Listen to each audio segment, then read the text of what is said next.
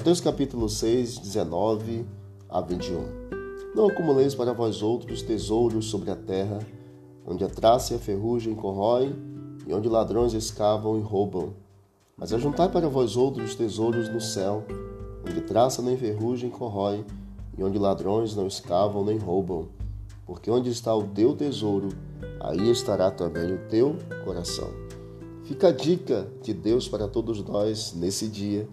As conquistas materiais, os prazeres que alcançamos com as conquistas, todos são passageiros. Quando nós conquistamos um bem material e depositamos toda a nossa confiança naquele bem, ali também estará o nosso coração. Tudo que nós temos nesta vida irá passar. Todos os prazeres e também todos os tesouros. Quando daqui partimos, nada levamos. Mas uma coisa é certa, se acumularmos tesouros no céu, nós, sem dúvida, estaremos alcançando o que é de mais importante, a eternidade. Como alcançar tesouro no céu? Tendo uma vida de abnegação, uma vida altruísta, uma vida de amor, uma vida de mansidão, uma vida de fidelidade, uma vida de fé, uma vida de obediência ao Senhor. Esses tesouros ninguém irá roubar de você.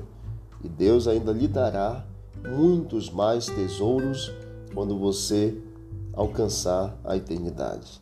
Que Deus te abençoe e que o nosso coração esteja no tesouro celestial. Que o nosso coração esteja em Cristo, que é o maior tesouro que nós podemos encontrar. Um bom dia e vamos orar. Obrigado, Deus, porque Tu és o tesouro maior, o verdadeiro tesouro. Que nós o encontremos a cada dia e que no dia da Tua volta nós possamos ser recompensados com a vida eterna. Em nome de Jesus, amém. Amém. Disse Jesus: examinai as Escrituras, porque julgaste ter nela a vida eterna, são elas mesmas que testificam de mim.